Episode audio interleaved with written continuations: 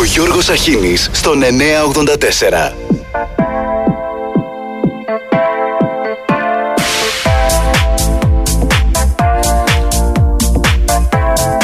Πολύ καλημέρα. 5η 27 Απριλίου.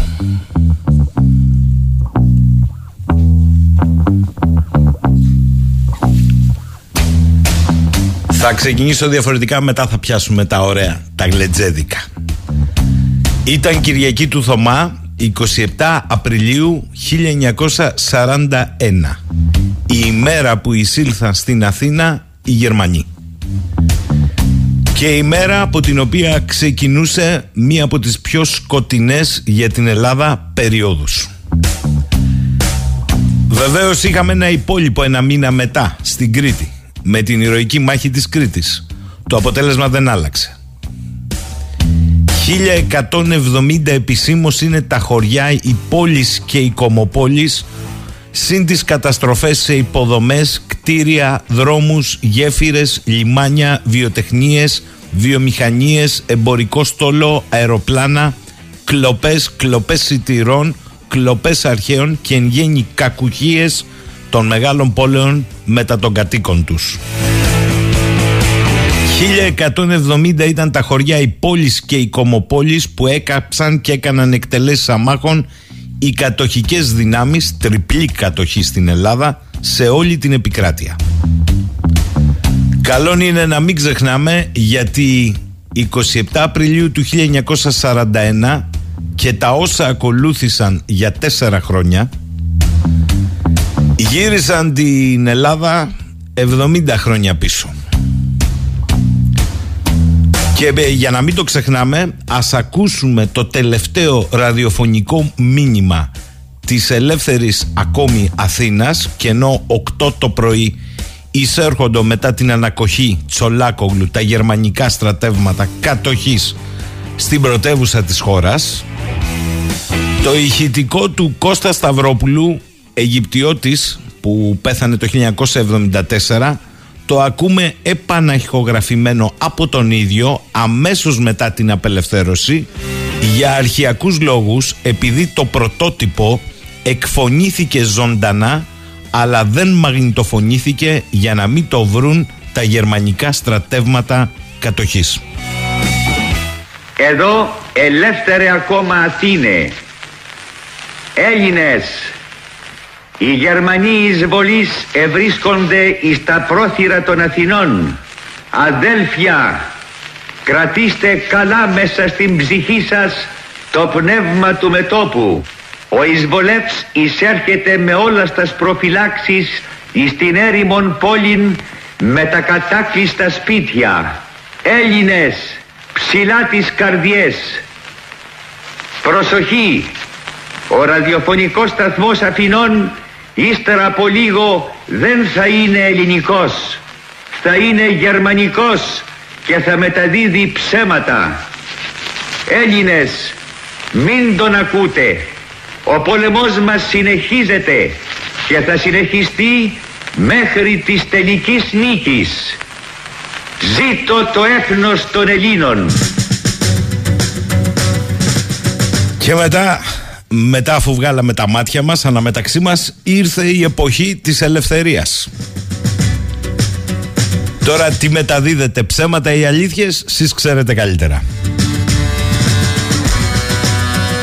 Αλλά καλό είναι μια τέτοια μέρα να θυμόμαστε τα μεγάλα ιστορικά γεγονότα της πατρίδας μας και τις μεγάλες φωνές.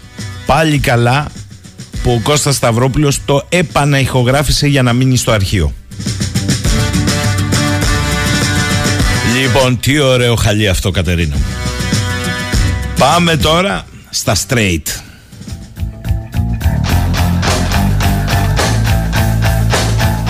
Καταρχάς, θέλω πριν μπω στα άλλα οικονομίες, προτάσεις. Παιδιά, θέλω να σας κάνω μία διαπίστωση. Μπορεί εσείς να διαφωνήσετε. Λοιπόν, θα είναι οι εκλογές που αφού σπάσαμε το ταμπού της γραβάτας ή όπως το λέμε στην Κρήτη γραβάντας Πάει και το ταμπού του σακακιού. Είναι πια οι εκλογές του ποκαμίσου. Φοριέται πολύ το πουκάμισο. και ιδίως από τους μνηστήρες της εξουσίας. Είναι στούντιο χαλαρό, είναι youtuber, είναι influencer, το πουκάμισο φοριέται πολύ. Πάει ο αρχηγός αξιωματικής αντιπολίτευσης στη YouTuber που καμισάκι σπορτεξάκι. Πάει ο πρόεδρος της κυβέρνησης να παρουσιάσει το οικονομικό πρόγραμμα τέρμα τα σακάκια και οι γραβάτες ποκάμισο.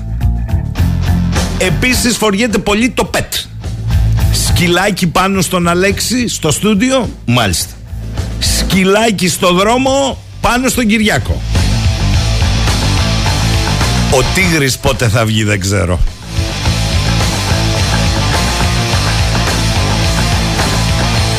Και επειδή όλοι πέφτουν με τα μούτρα στην προεκλογική κονίστρα, στο Υπουργείο Εσωτερικών όλα καλά παιδιά, είμαστε έτοιμοι για τις εκλογές, όλα καλά. Λέω γιατί σήμερα έχει πρωτοσέλιδο, ένα φοβερό πρωτοσέλιδο η αιστεία. Ψηφίζουν οι απόδημοι Έλληνες και ανάμεσά τους και οι κατοχυρωμένοι στον Οργανισμό Ηνωμένων Εθνών μειονότητα των βόρειο υπηρωτών στην Αλβανία. Ε, αν δεν πρόκειται για λάθος στη σελίδα του Υπουργείου Εσωτερικών έχει βγάλει λαβράκι εστία. Τι ανακοινώνεται λοιπόν, πρωτοσέλιδο είναι, ανακοινώνεται ότι οι βορειοϊπηρώτες θα πάνε να ψηφίσουν, κρατηθείτε, πού λέτε, στη Σόφια. 700 χιλιόμετρα θα περάσουν και μέσα από το ελληνικό έδαφος και θα πάνε στη Σόφια. Αυτά τα ωραία. Ας ελπίσουμε ότι είναι λάθος στο κλικ το πάτημα της ηλεκτρονικής σελίδας.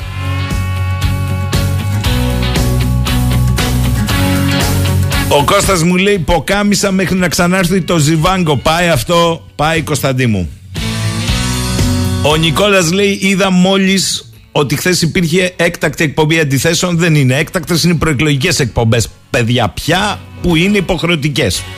Θέλω να απευθύνω λέει ένα, ερωτικό, ένα ρητορικό, όχι ερώτημα προς ψηφοφόρους ενός συγκεκριμένου χώρου. Άλλα είχε ο λογισμός, αλλά και γενικά προς κάθε πολίτη. Γίνεται ένας απαταιώνας τηλεπολιτής Ματζουνιών να μην είναι απαταιώνας πολιτικός; Το ίδιο ερώτημα θα πρέπει να κάνουμε για κάθε πολιτικό και πολιτικό χώρο, αν θεωρούμε τους εαυτούς μας στοιχειοδός νοήμονες. Νικόλα, για τα Ματζούνια μπορώ να σου πω ότι αν ρωτήσεις ειδικούς στα φυτά, μια χαρά είναι. Για τα άλλα, δεν ξέρω να σου πω. Ο Γιάννης από τη Ρόδο, καλημέρα στη Ρόδο. Καλημέρα, λέει, ξυπνήσαμε με λίγη βροχή σήμερα και εμείς με λίγη βροχή σήμερα και λίγο κουνηθήκαμε χθες το βράδυ, αλλά εντάξει, πέρασε. Ντρέπομαι, λέει, που το 2023 χρειάζεται ένα παιδί 4 ετών να πηγαίνει σε άλλη χώρα για να ζήσει. Ναι. Και ένα άλλο παιδί στο Καστελόριζο, στην άλλη πλευρά να πεθαίνει γιατί δεν έχει δυνατότητα να μεταφερθεί ή να πάει στην Τουρκία για να σωθεί. Ντροπή, λέει. Αχ, Γιάννη μου. Τι είχες Γιάννη, τι είχα πάντα. Λοιπόν, προσέξτε τώρα, συζητάνε. Ε, πω, πω, φάμε το 27 με χρυσά κουτάλια, 1500 ευρουλάκια ο μέσος μισθός. Ντα πόσο είναι τώρα ο μέσος μισθός, ξέρετε; 1175. Ε, εντάξει, σε τέσσερα χρόνια, τέσσερα εκατοστάρικα πάνω. Ο μέσος μισθός. Ο άλλος τώρα λέει θα δώσει αύξηση 10% παραπάνω. Και ο παράλληλος μετά τη Δήμητρα, τον Ηρακλή, τον Κώστα και τον Γιάννη ψάχνει τον Ερμή. Τα κουπονάκια να είναι καλά. Όμως, παιδιά, τον μπαμπά, την Κομισιόν τη ρωτήσατε, διότι χθες παρουσιάστηκε η πρόταση της Κομισιόν τώρα που η ρήτρα διαφυγής τελειώνει. Τέλειωσε η πανδημία, λέει Κομισιόν Τέλος και τα χαλαρά. Λοιπόν, η Κομισιόν προτείνει επιστροφή στη δημοσιονομική πειθαρχία, ρήτρες ελλείμματος ξανά στο 3% και δημοσίου χρέους στο 60%. Κάθε χώρα θα υποβάλει δικό της σχέδιο που θα έχει την έγκριση της Επιτροπής, θα ελέγχεται κάθε χρόνο και ειδικά υπερχρεωμένες, αυτές δηλαδή που το δημόσιο χρέος είναι κούκου, όπως το δικό μας, θα ελέγχονται μηνιαία.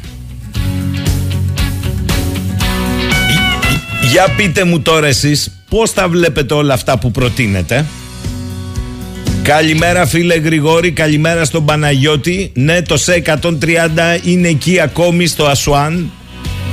Το περίεργο είναι ότι η Ελλάδα έχει ειδικές κατοχυρωμένες δυνάμεις στα πλαίσια του Euro Battle Group. Αλλά δεν εκουνούν αν δεν τους πέψουν τα πολιτήρια από το τάγμα εκιά στο Ασουάν.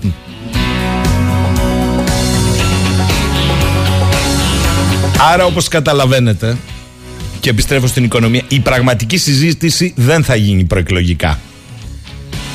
Και θα μου πείτε εσείς τώρα γιατί να μην το κάνω αφού η οικονομία σκίζει και είμαστε ένα κλικ πριν την επενδυτική βαθμίδα.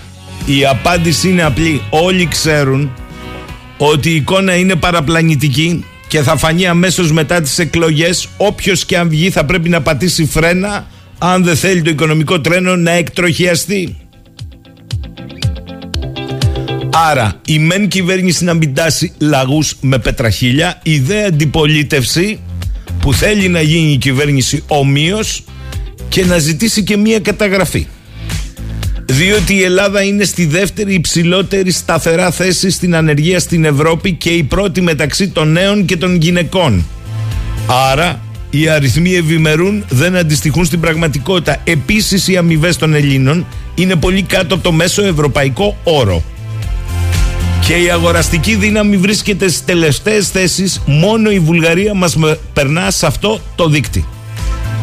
Την ώρα που συμβαίνουν αυτά και ενώ πανηγυρίζουμε για την πτώση του πληθωρισμού, η ακρίβεια στα είδη πρώτης ανάγκης είναι στα ύψη. Αυτό μπορούν να μας το εξηγήσουν. Δέστε ας πούμε αυτό το θέμα με τα φτηνά δάνεια σε νέος καλό ακούγεται. Ποιο νέο παιδί όμως που αμείβεται σήμερα με το βασικό μισθό 6,65 ευρώ καθαρά μπορεί να πάρει τέτοιο δάνειο και να πληρώσει μηνιαία δόση 300 ευρώ για 20-30 χρόνια; Αν τύχει και στην πορεία χάσει τη δουλειά του, θα χάσει και το σπίτι. Αυτά δεν μας τα λέει κανείς. Στις επενδύσεις έχουμε φιλοξενήσει ειδικούς για παραγωγικές επενδύσεις. Μιλάμε για ελάχιστες που μάλιστα έχουν μειωθεί. Όλα κινούνται γύρω από την αγορά των ακινήτων. Ξένοι κεφαλαιούχοι αγοράζουν σπίτια, ξενοδοχεία, όσα άλλα κίνητα φαίνονται χωρίς να βάζουν καν δικά τους λεφτά. Παίρνουν δάνεια ακόμη και από τις ελληνικές τράπεζες. Με συγχωρείτε, σας φαίνεται extreme; Μα, τότε extreme τα είπε ο πρώην πρωθυπουργός, ο κύριος Σιμίτης. Ο οποίος τι είπε, ότι στις περισσότερες περιπτώσεις κυριαρχούν οι επενδύσεις στο real estate και τα deals. Ναι, ο Σιμίτης το είπε. Κερδοσκοπικών funds, τα οποία μάλιστα συχνά χρηματοδοτούνται με δάνεια από τις ελληνικές τράπεζες. Δηλαδή, λέει ο Σιμίτης, με τα εθνικά μας κεφάλαια οι ξένοι αποκτούν τον έλεγχο της οικονομίας μας σαν το swap. Ε, κύριε πρώην Πρωθυπουργέ, αυτό δεν λέγεται ξένη επένδυση, αλλά κερδοσκοπικός οπορτουνισμός. Έχουμε χρία άλλων μαρτύρων. Και είναι και μερικά ακόμη στοιχεία που τα κόμματα γενικώς δεν τα συζητούν. Το ισοζύγιο τρεχουσών συναλλαγών, δηλαδή εισαγωγέ-εξαγωγέ, εκεί που φαίνεται η υγεία μιας οικονομίας πάει από το κακό στο χειρότερο έχει έλλειμμα περίπου 10% σχεδόν 20 δισεκατομμύρια. Οι εισαγωγές καλπάζουν, οι εξαγωγές καρκινοβατούν. Και τελευταίο αλλά όχι έσχατο, αυτό που εδώ το λέμε πολύ συχνά, το δημόσιο χρέος το οποίο σχεδόν οι πάντες ξεχνούν. Λόγω της αύξησης του ΑΕΠ, κυρίως από την κατανάλωση, αυτό δεν είναι υγιής εξέλιξη, αλλά και μεγέθυνση του ΑΕΠ γιατί βάλαμε μέσα και τα λεφτά στον υπολογισμό του Ταμείου Ανάκαμψης, δεν είναι παραγόμενο, αλλά και του πληθωρισμού, το χρέος μειώνεται ως ποσοστό. Αυτό είναι το τρικ. Οι απόλυτοι αριθμοί όμως λένε ότι έχει ξεπεράσει τα 400 δις από 355 που ήταν το 19.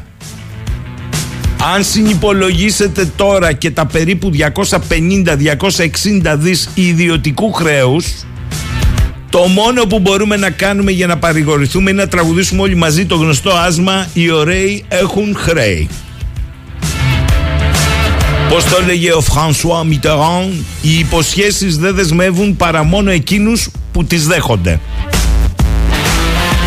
Βάλτε και τον πληθωρισμό της απληστίας Διότι πολλές εταιρείες χρησιμοποιούν τον πληθωρισμό ως δικαιολογία για να αυξήσουν τα κέρδη τους αυξάνοντας χωρίς λόγο τις τιμές. Οι εταιρείες λοιπόν κερδίζουν μέσα από τον πληθωρισμό αυξάνοντας τις τελικές τιμές και με έναν τρόπο βάζουν σε φαύλο κύκλο την οικονομία με καταστρεπτικές συνέπειες και για τα νοικοκυριά και ιδίως τις μικρές επιχειρήσεις. Οικονομολόγοι έχουν ένα όνομα γι' αυτό. Πληθωρισμός της απληστίας. Έτσι τον λένε.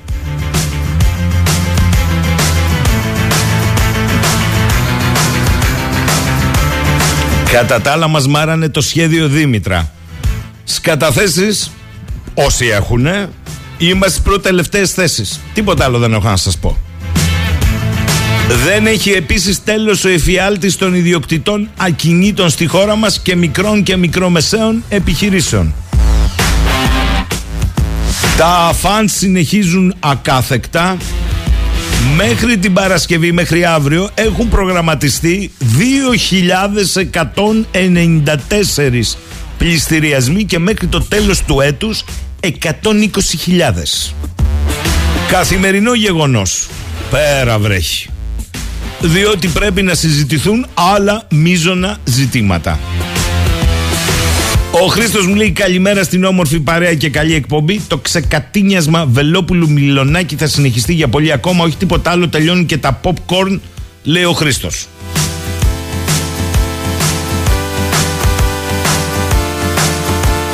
Ο Φώτης λέει υπάρχει ένα τεράστιο fake news που το σπρώχνει όλη η ενημέρωση που λέει το εξής: Το νόμισμα δεν παίζει κανένα ρόλο. Είναι τεράστιο fake news. Όντως δεν μπορεί να σώσει ένα νόμισμα. Όμως, αν δεν είναι νόμισμα που το τυμπώνει το δημόσιο και δεν ελέγχει την κυκλοφορία του και τη διάθεσή του 100% το δημόσιο, η καταστροφή είναι σίγουρη.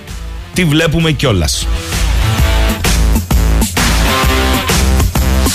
Ο Σπύρος λέει θυμάστε το Brexit; Που είχε γίνει σποτ τελικά η Αγγλία έφυγε από το ευρώ. Ποιον δουλεύουν; Για το Σιμίτι το σχόλιο του Νίκου. Στα στερνά του αυτός αποφάσισε να πει αλήθειες. Πιο πολύ με εξομολόγηση μοιάζει, μήπως και του κρατήσουν θέση στον παράδεισο. Άγχος θανάτου λέγεται αυτό και μπορεί να αλλάξει τον άνθρωπο. Αλλά too little, too late. Ο φίλος μας ο Βαγγέλης λέει άλλη μια αποφράδα ημέρα για τον ελληνισμό. Αλήθεια πιστεύει κανείς ότι οι Ναζί έφυγαν ποτέ από την Ελλάδα αφού όλες οι μετέπειτα κυβερνήσεις αποτελούνταν από στελέχη που ούτε οι ίδιοι είτε οι απογονοί τους είχαν σχέση με τους Γερμανούς κατακτητές. Είμαστε όχι απλά προτεκτοράτο τους, αλλά μας αντιμετωπίζουν ως υποπόδια των ποδιών τους. Ο άλλος διεκδικεί ψήφο και θεωρεί ως κατόρθωμα την άδεια που του έδωσε ο Γερμανός να τάζει λαγούς με πετραχίλια. Η απόλυτη ξεφτύλα, λέει ο Βαγγέλης από τα Χανιένε λαού, που ζει χωρίς κανένα όραμα ή ελπίδα.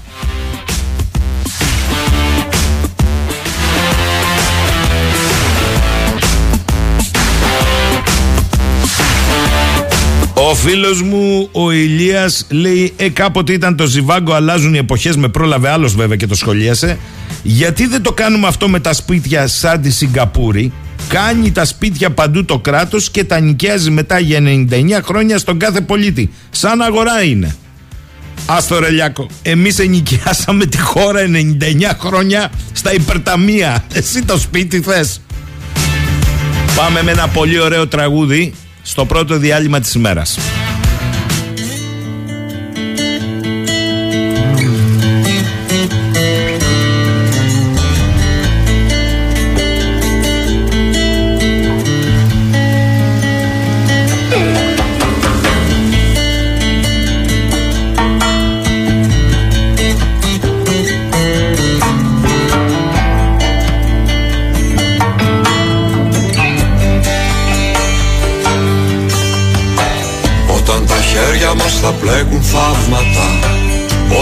Κοντινά θα γίνουν μακρινά.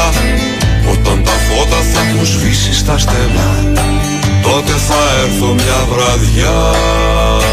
Για να σου φτιάξω μια αρχή χωρίς μετά. Σπίτι μεγάλο να χωράει την καρδιά. Αλάνα για να πλώσεις μάτια μου γλυκά. Όλη την πίκρα απ' τα παλιά. Για, για, για πάμε μακριά Φυσάει το όνειρο στα μάτια μας μπροστά. Ό,τι έγινε έγινε και βάλε μια φωτιά. Τραπέζι στρώσε να χορτάσει η σχολιά. Έγια, έγια, έγια, έγια πάμε μακριά. Μέσα του ήλιου να μπλεχτούμε τα μαλλιά. Έγια, έγια, έγια, έγια πάμε μακριά. Η πλώρη σκίζει τα νερά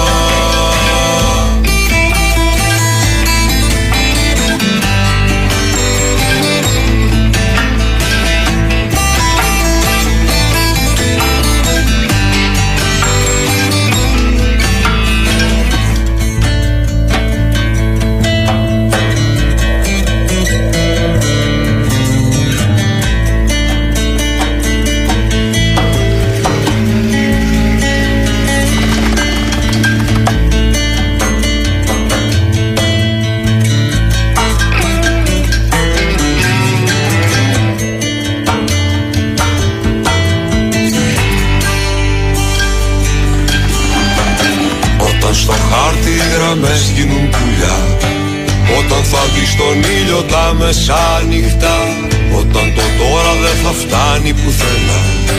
Τότε θα φτιάξω μια βραδιά Μια μουσική με όλα τα μπάσα μας βαριά. Ένα σκαρί να έχει ορθά νύχτα παλιά Με καπετάνιο σουρωμένο από τον νοτιά Κιθάρα παίζει απ' τα παλιά και τραγουδά. Έγια, έγια, έγια, έγια, πάμε μακριά Φυσάει το όνειρο στα μάτια μας μπροστά. Ό,τι έγινε έγινε και βάλε μια φωτιά. Τραπέζι στρώσε να χορτάσει λησμονιά. Έγια, έγια, έγια, έγια, πάμε μακριά. Μέσα στου ήλιου να μπλεχτούμε τα μαλλιά.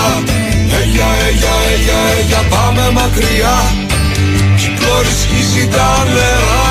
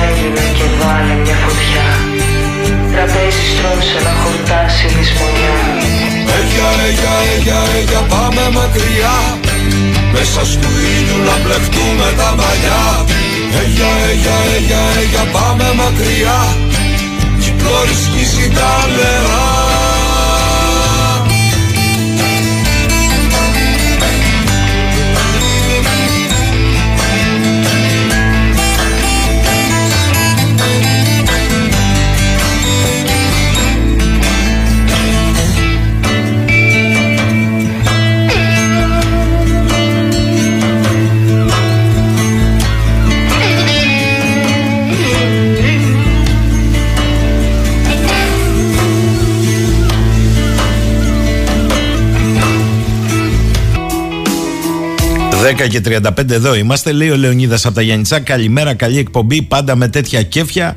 Πουτάδες, Λεωνίδα μου. Τουλάχιστον όλοι μαζί διασκεδάζουμε τα χάλια μας. Α, αυτό ναι. Και προετοιμαζόμαστε για την καταστροφή μας.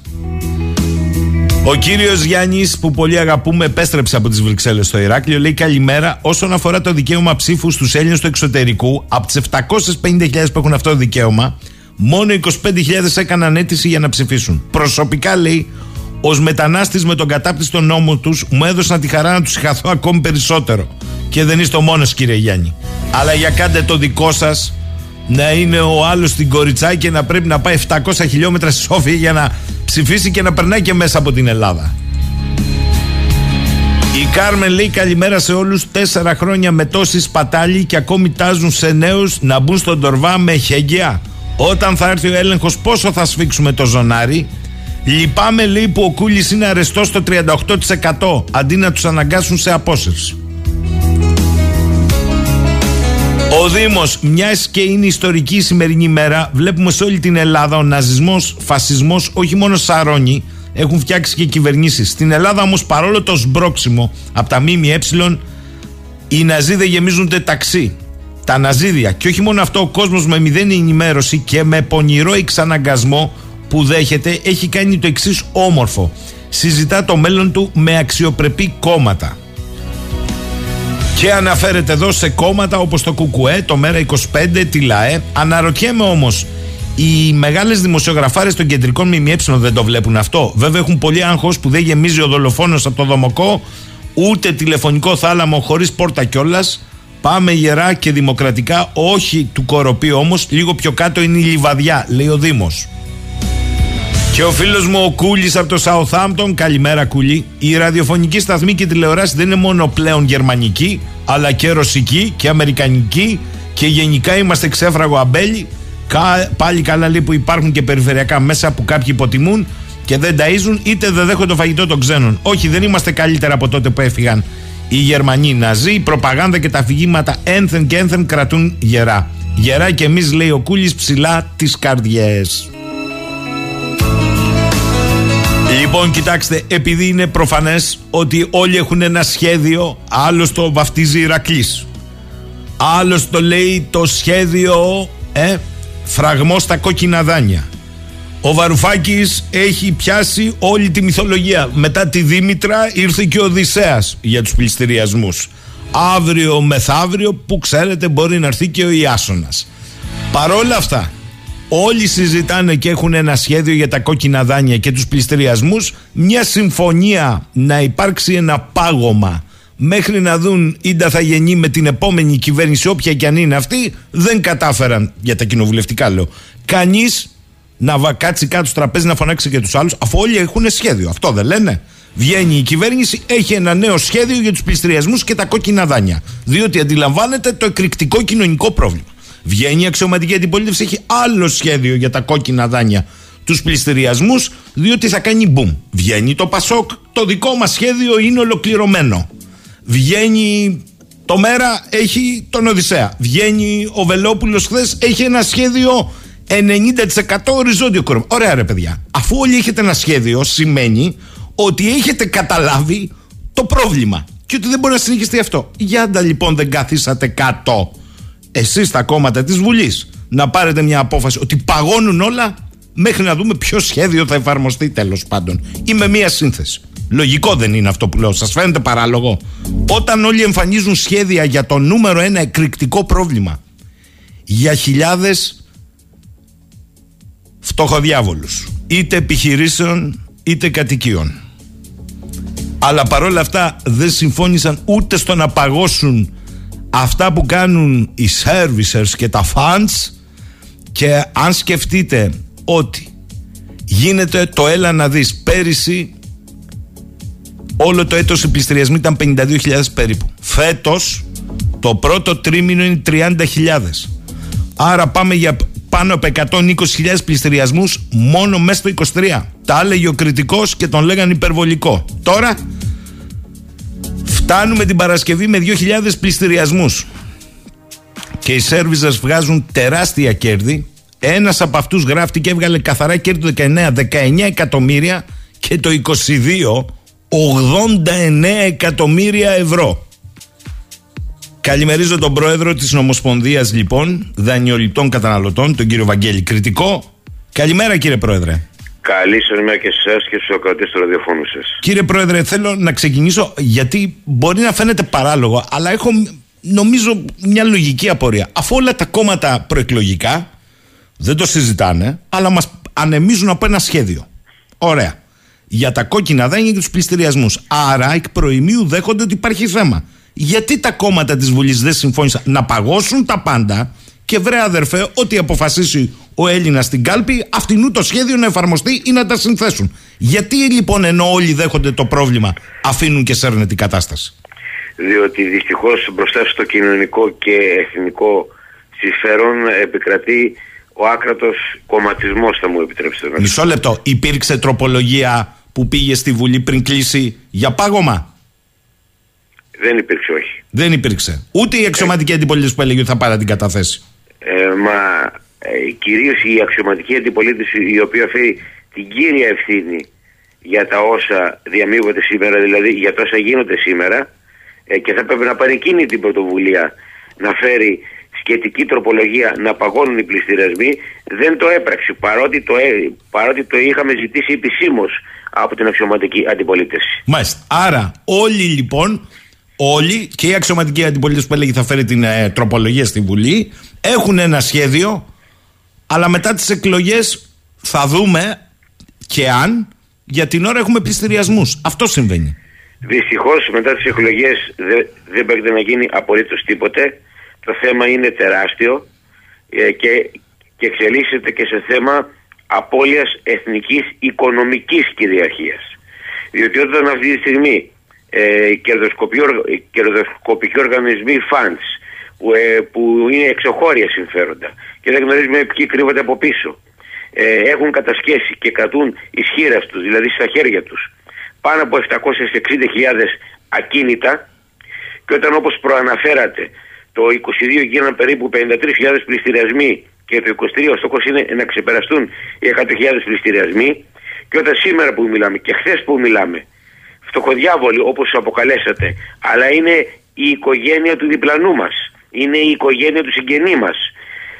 Χάνουν τα σπίτια τους πρώτες και κύριες κατοικίες σπίτια 40, 50, 60 τετραγωνικών μέτρων.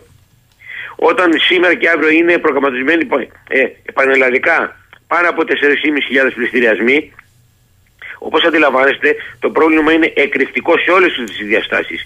Και στην οικονομική του διάσταση και στην κοινωνική του διάσταση και φυσικά και στην εθνική του διάσταση. Διότι όταν μια χώρα 11 εκατομμύριων κατοίκων φτάσει να απολέσει πάνω από ένα εκατομμύριο ακίνητα τα οποία θα τα κατέχουν ξένα συμφέροντα τότε επιτρέψτε μου να πούμε ότι πραγματικά μιλάμε για απώλεια εθνικής οικονομικής κυριαρχίας. Και όταν αυτή η απώλεια εθνικής οικονομικής κυριαρχίας δεν θα αφορά μόνο ακίνητα, αλλά θα αφορά και το ελληνικό επιχειρήν. Διότι δεν, διότι αγνοούμε το τι γίνεται με τις επιχειρήσεις. Ο πολλής κόσμος αγνοεί ότι οι εμβληματικές ελληνικές επιχειρήσεις σε όλους τους κλάδους περιέρχονται σε ξένα χέρια, σε, ε, σε ξένα φαντς. Δηλαδή η χώρα μας σταδιακά αφελενίζεται σε όλα τα στάδια. Μάλιστα.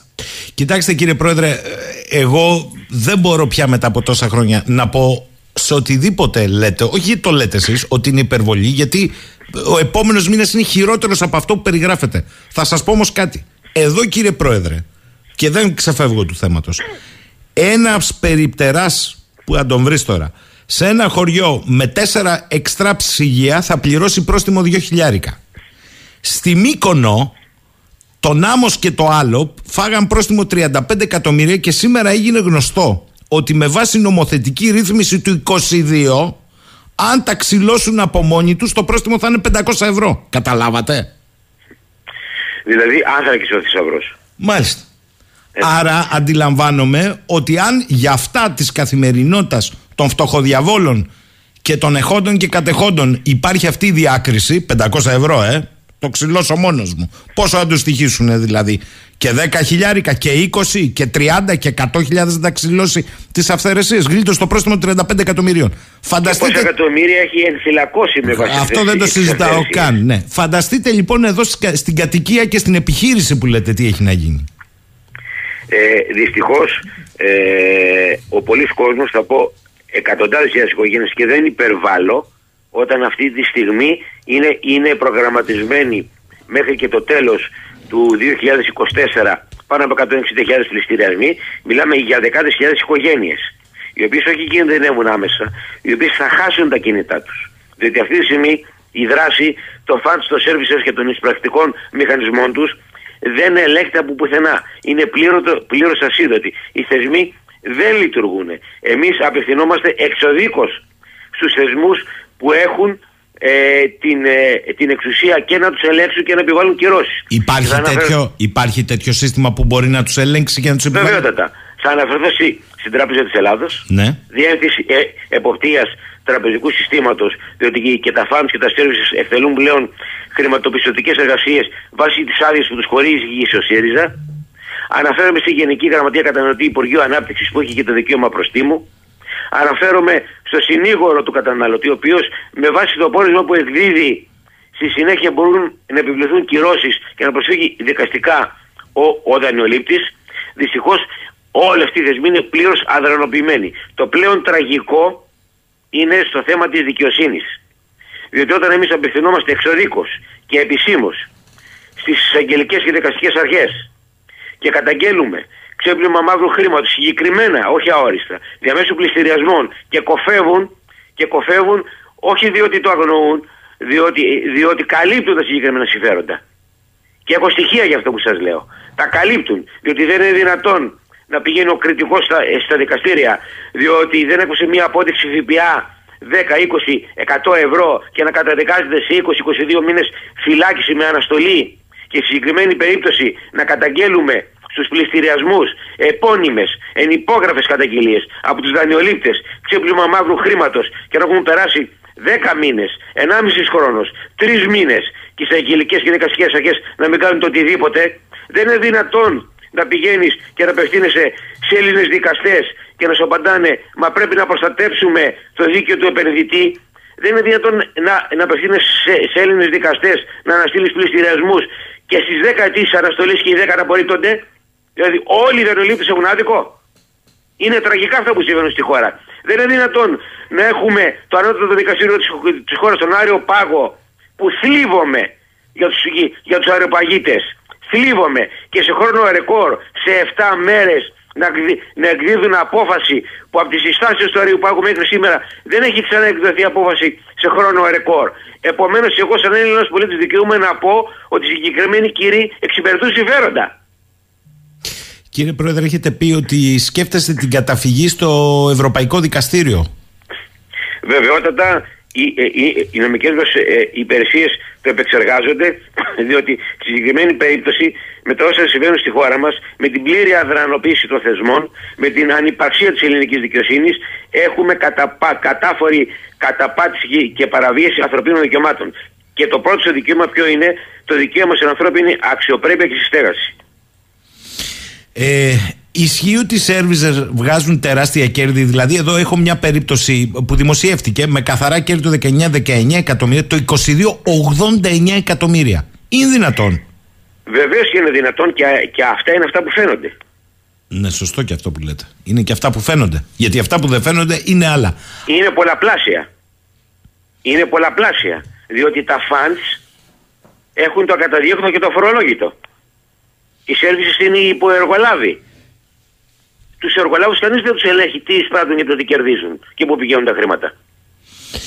Είναι πολλά τα λεφτά που λέει ο λαός.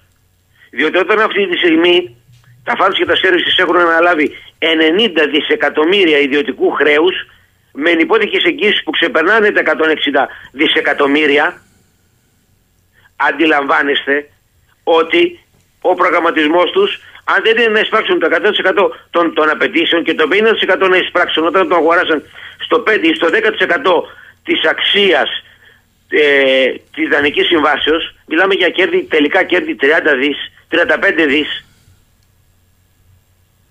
Μου λέει εδώ ε, ένας ακροατής ε, να πείτε στον κύριο Πρόεδρο να μην αδικεί κόμματα ε, το ΚΚΕ κατέθεσε τροπολογία η οποία όμως δεν στηρίχτηκε. Ο φίλος ο Βασίλης μου λέει ε, αδικεί ο κύριος πρόεδρος ε, το κόμμα της εξωματικής αντιπολίτευσης. Το τελευταίο νομοσχέδιο έφερε επίσης τροπολογία για πάγωμα ωστόσο δεν είχε τη συνένεση της κυβέρνησης και ο φίλος ο Δημήτρης εδώ μου γράφει ότι τροπολογία έφερε και το Πασόκ Κινάλ. Καλά όλοι φέραν τροπολογία.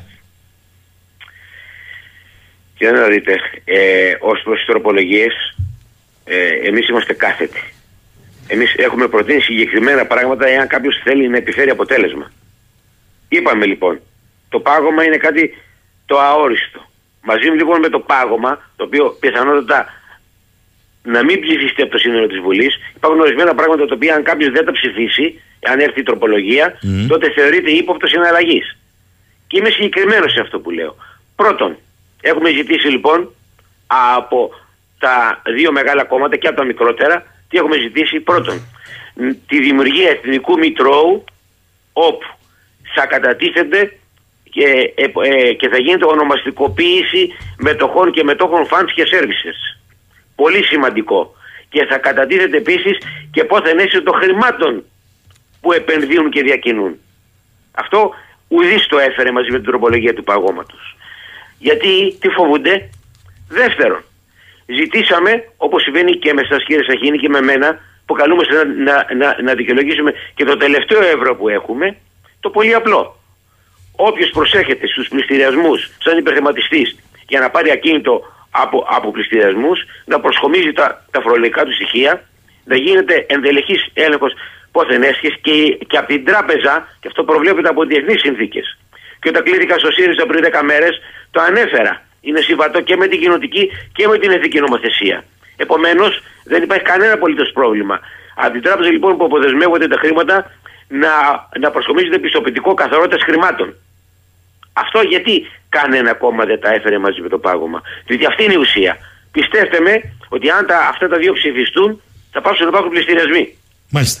Ακούστε εδώ, λέει ο φίλος ο Νίκος, θέλω να μου το σχολιάσετε γιατί έχετε εμπειρία από όλη τη χώρα, πρέπει να πω. Σε εσάς καταλήγουν τα περισσότερα. Λέει εδώ ο φίλος ο Νίκος. Για να καταλάβουμε τι συμβαίνει σε αυτή τη χώρα αυτή τη στιγμή και γιατί το όριο των πληστηριασμών δεν πρόκειται να τελειώσει και κανείς δεν έχει τέτοια διάθεση από όσους θεωρούνται ως κόμματα εξουσίας, συμβαίνει να κοιτάζω αγγελίες κατοικιών προς πώληση. Όλα τα μεσητικά γραφεία, λέει κύριε Πρόεδρε, ανεβάζουν αγγελίες πληστηριασμών στις οποίες μεσητεύουν για τους ενδιαφερόμενους. Οι νταβατζίδες, έτσι τους αποκαλεί, περνάνε έξω από τα σπίτια που πληστηριάζονται, βγάζουν φωτογραφίες στους εξωτερικούς χώρους, συνήθως μέσα από αυτοκίνητα, για να μην τους αντιληφθούν οι ιδιοκτήτες και τις ανεβάζουν στα sites αγγελιών. Υπάρχει λοιπόν, λέει κύριε Πρόεδρε, μια ολόκληρη μπίζνα που εμπλέκονται μεγάλα και μικρά ψάρια και αυτό κινεί την πεθαμένη οικονομία της χώρας. Είναι έτσι; Θα σας πω ότι αυτό δεν κινεί την πεθαμένη οικονομία της χώρας. Αυτό ξεπλένει το μαύρο χρήμα. Και προσέξτε τώρα, αυτό που είπε ο κρατή έχει απόλυτο δίκιο. Όμως το θράσο έχει ξεπεράσει τα όρια.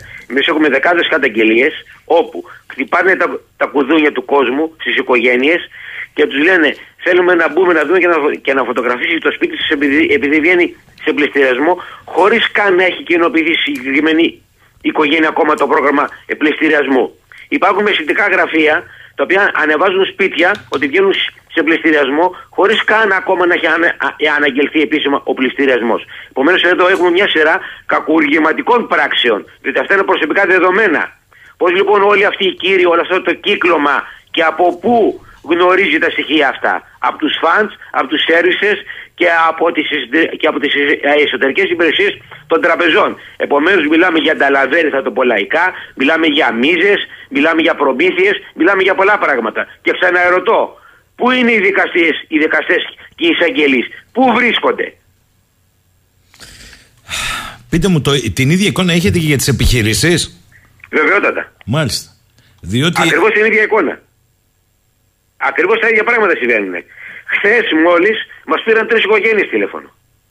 Πηγαίναν και τους χτυπούσαν και τα κουδούνια, μαθαίναν έκπληκτοι ότι θα βγει το σπίτι τους σε πληστηριασμό από αυτούς που βγαίναν για να δούνε τα συγκεκριμένα ακίνητα και μάλιστα δύο μεσητικά γραφεία είχαν ανεβάσει φωτογραφίες των σπιτιών πριν καν, πριν καν εκδοθεί το πρόγραμμα ε, πληστηριασμού. Μάλιστα. Δηλαδή αυτό δεν φωνάζει ότι εδώ πέφτουν μίζες, προμήθειες, μαύρο χρήμα. Δηλαδή ένας ολόκληρος σκοτεινός κόσμος διαφθοράς. Λέει εδώ ο φίλος ο Βασίλης. Κύριε Πρόεδρε λέει, η παρούσα κυβέρνηση κυβερνά τέσσερα χρόνια. Δεν έχει εκθρέψει το σύστημα των πληστηριασμών φέρνοντας νέο πτωχευτικό. Εντάξει, προηγούμενοι γι' αυτό τους καταδικάσαμε το 19. Ε, τούτοι εδώ δηλαδή τι άλλαξαν προς το καλύτερο, μπορείτε να μας πείτε, λέει. Θα σας πω ότι δε, δεν άλλαξαν απολύτως τίποτε προς το καλύτερο, οχυρωμένοι πίσω από ένα βασικό επιχείρημα. Διότι συνδιαλέχθηκα με όλους τους αρμόδιους υπουργούς. Και το επιχείρημα τους είναι ότι αυτά αποτελούν μνημονιακές δεσμεύσεις της χώρας που υπέγραψε η προηγούμενη κυβέρνηση και δεν μπορούμε να κάνουμε τίποτε παρά μόνο πολύ μικρές βελτιώσεις. Αυτό, αυτό είναι το βασικό τους επιχείρημα. Το οποίο βεβαίως είναι έολο. Και γιατί είναι έωλο, Διότι στο πτωχευτικό εμείς προτείναμε το εξής προτείνουμε να υπάρχει η υποχρεωτικότητα. Τι σημαίνει η υποχρεωτικότητα; Ότι αν ο Κρητικός προσφύγει στην πλατφόρμα ναι. του εξοδικαστικού για να ρυθμίσει σε, σε 240 ή, ή 440 δόσεις αντίστοιχα ε, για, ε, για οφειλές προς δημόσιο και funds και servicers, το fund ή το servicer δεν υποχρεούται καν να σου απαντήσει ή να προσέλθει. Και μέχρι στιγμής η πρακτική τους ποια ήταν; Όταν εγώ πήγαινα με όλη την καλή προδιάθεση να πληρώσω αυτά που μπορώ και να ρυθμίσω, εκείνοι αντί να προσέλθουν μου στέλνανε προγράμματα πληστηριασμών και κατασχέσεων.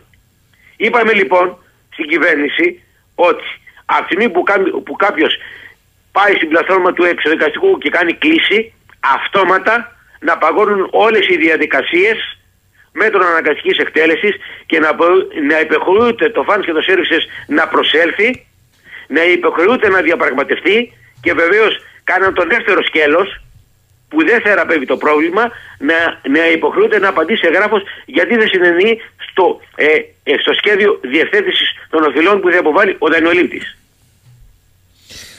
Θέλω να κλείσουμε σήμερα, θα το επαναφέρουμε, δεν το αφήνουμε προεκλογικά, θα υπάρχει αυτό. Αλλά θέλω να κλείσουμε ρωτώντας σας, επειδή όποιος, όποιον και αν επιλέξει ή όποιος και αν επιλέξει ο ελληνικός λαός, δεν το ξέρω αυτό. Ε, αντιλαμβάνομαι ότι από την επαύριο της κάλπης, 22 Μαΐου, 22 Μαΐου, ναι, ή από την επαύριο της επόμενης κάλπης, αν έχουμε, δεν θυμάμαι τώρα αν θα πέφτει Ιούλιος ή Αύγουστος, δεν έχει σημασία. Το πρόβλημα θα είναι εδώ, δεν θα έχει φύγει.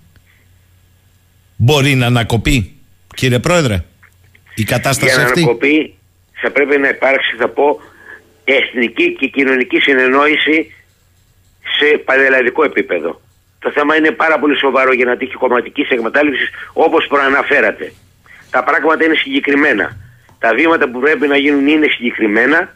Πρέπει λοιπόν όλα τα κόμματα εντός και εκτός Βουλής και οι κοινωνικοί φορείς να συνενέσουν και να ομονοήσουν.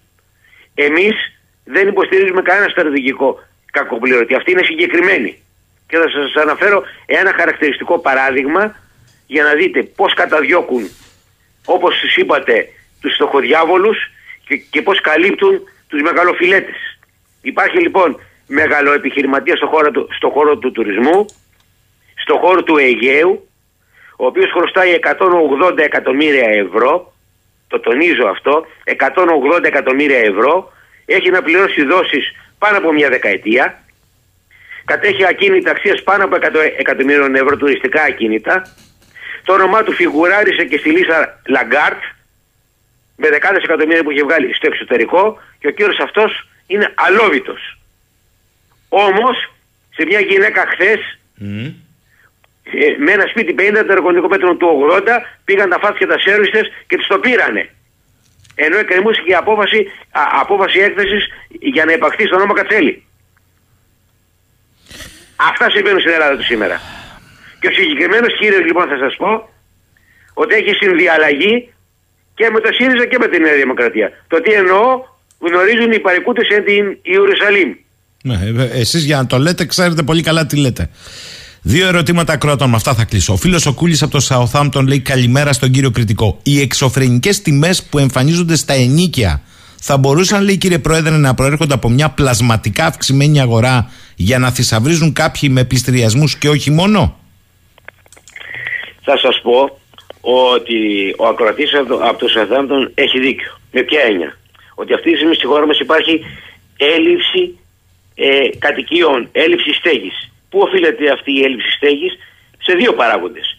Ε, διότι υπάρχουν πρώτον κάποιοι που μαζεύουν τα ακίνητα και αυτοί είναι τράπεζες fan services, τα μαζεύουν.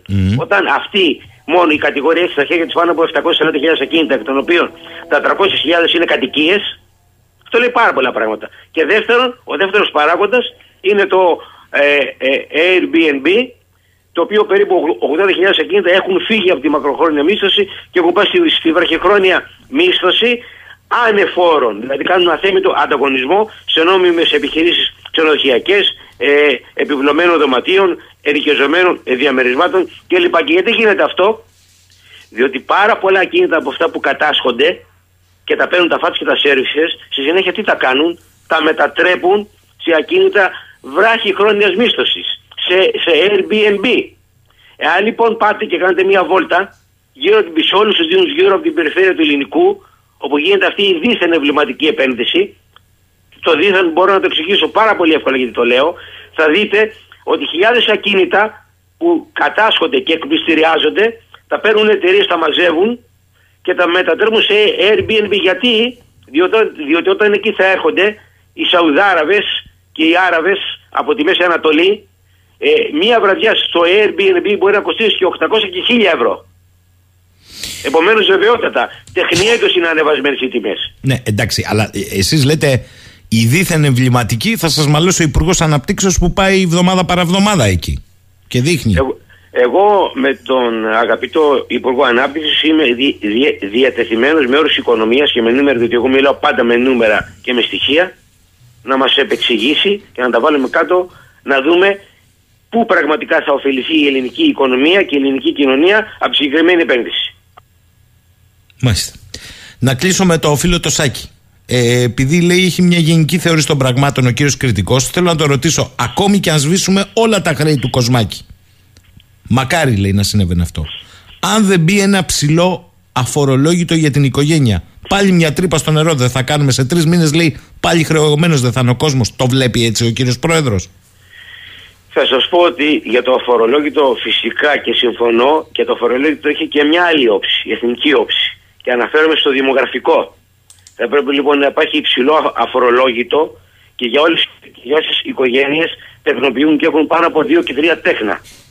Φυσικά και το αφορολόγητο είναι ένα όπλο και προστασίας του εισοδήματος των νοικοκυριών αλλά και ενίσχυσης του δημογραφικού, δηλαδή του πληθυσμού, του, ε, του, ε, του πληθυσμού της χώρας μας που συγγνώμεται. Διότι αυτή τη στιγμή μου έρχονται στο γραφείο μου εκατοντάδες νέα ζευγάρια από 25 μέχρι 50 χρονών, τα οποία μου λένε πώς εγώ να κάνω ένα παιδί ή πώς εγώ να κάνω παραπάνω από ένα παιδί, όταν έχω την τράπεζα να με κυνηγάει, το φάτσι να με κυνηγάει, την εφορία να με κυνηγάει, τα ασφαλιστικά ταμεία να με, ε, να με κυνηγάνε και εγώ να έχω υπό πολλαπλάσιο εισόδημα από τους συμφιλίους μου, όχι γιατί φταίω, αλλά, αλλά γιατί χρεώθηκα σε εποχές που είχα πολλαπλάσια εισοδήματα. Και μπορούσα να αντιπεξέρχομαι. Και, και τώρα είμαι απροστάτευτος. Και κάτι τελευταίο, η άποψη λέει εδώ ο Νίκος του κυρίου Προέδρου τον παρακαλώ πολύ για τη χρυσή βίζα και την αλλαγή προς τα πάνω του ελάχιστου ποσού επένδυσης στα 500.000 ευρώ. Πιστεύει πως θα κάνει καλύτερη την κατάσταση στη μέση ενοικίων και πωλήσεων ή απλώς θα της μπρόξει προς τα πάνω αφού και πάλι θα βρεθούν κάποιοι που θα μπορούν να τα διαθέσουν. Και αν αυτό επηρεάζει όλα τα ακίνητα ή μόνο τα φιλέτα. Θα σας πω ότι είμαι κάθετα αντίθετος στο καθεστώς χορήγησης της ε, ε, ε, χρυσής βίζας το ότι ανέβηκε το όριο στι 500.000 ευρώ δεν θα, δεν θα επηρεάσει καθόλου αυτούς που επιθυμούν να προσθέτουν και να πάρουν τη χρυσή βίζα, διότι μιλάμε για πολλά εκατομμύρια ευρώ που ο καθένας από αυτούς διαθέτει και τα οποία πολλά από αυτά δεν είναι νόμιμα. Το τονίζω αυτό το πράγμα, δεν είναι νόμιμα, είναι αδιαφανή από πού από που προέρχονται. Με, με βάση λοιπόν το καθεστώς της χρυσής βίζας, υπάρχει, θα σας πω, ένας Κινέζος στην Αθήνα που έχει αγοράσει περίπου 2.500 ακίνητα. Η χρυσή βίζα λοιπόν δημιουργεί τεράστιο πρόβλημα ε, ε, και τα ωφέλη της είναι υποπολαπλάσια από τα προβλήματα που δημιουργεί. Προβλήματα στέγασης, ε, ε, ε, ε προβλήματα απώλειας εθνικής οικονομικής κυριαρχίας διότι, διότι όταν αυτή τη στιγμή στη Θεσσαλονίκη ή στην Αθήνα, στα μεγαλαστικά κέντρα, θα σου πω ένα διαμέρισμα του 80-40 τετραγωνικών μέτρων έχει φτάσει να νοικιάζεται σε μικροαστικές περιοχές 600 και 700 ευρώ Πώς ένας ζευγάρι, μια οικογένεια που παίρνει 1200 ευρώ εισόδημα θα μπορέσει να επιβιώσει; Πώς; Λοιπόν, κύριε Πρόεδρε, σας ευχαριστώ θερμά για μια φορά ακόμη και, και κυρίως γιατί απαντάτε στους ακροατές ε, απευθείας. Καλή σας ημέρα από το Ηράκλειο, θα τα ξαναπούμε. Να είστε Καλή καλά. Βεβαίως. Καλή συνέχεια. 11 και 10 προχωράμε. Α, υπάρχουν, υπάρχουν πολλά με τους απόδημους ε, παιδιά, δηλαδή αυτό θα είναι το μεγαλύτερο ανέκδοτο επιτυχία. Επιτυχία, πετυχεσά που λέμε κιόλας. Ε.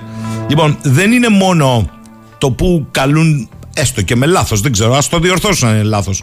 Τους βορειοϊπηρώτες να πάει ψηφίσουν στη Σόφια, 700 χιλιόμετρα περνούν στην Ελλάδα. Εδώ τώρα ακούστε μήνυμα που έρχεται από το φίλο μας τον Νικόλα να είναι καλά εκεί που είναι. Λέει λοιπόν, καλημέρα. Όπως έχω γράψει ξανά στο παρελθόν, διαμένω εδώ και τέσσερα χρόνια περίπου στην Οτάβα, την πρωτεύουσα του Αχανή, Καναδά. Θέλοντας να ασκήσω το εκλογικό μου δικαίωμα ως Έλληνας πολίτης, μετέφερα τα δικαιώματά μου στον Καναδά. Ένα πρόσφατο email με πληροφορούσε όμως πως λόγω χαμηλού αριθμού εγγραφής στους εκλογικούς καταλόγους στην Οτάβα θα πρέπει να μεταβώ για να ψηφίσω στο Μόντρεαλ.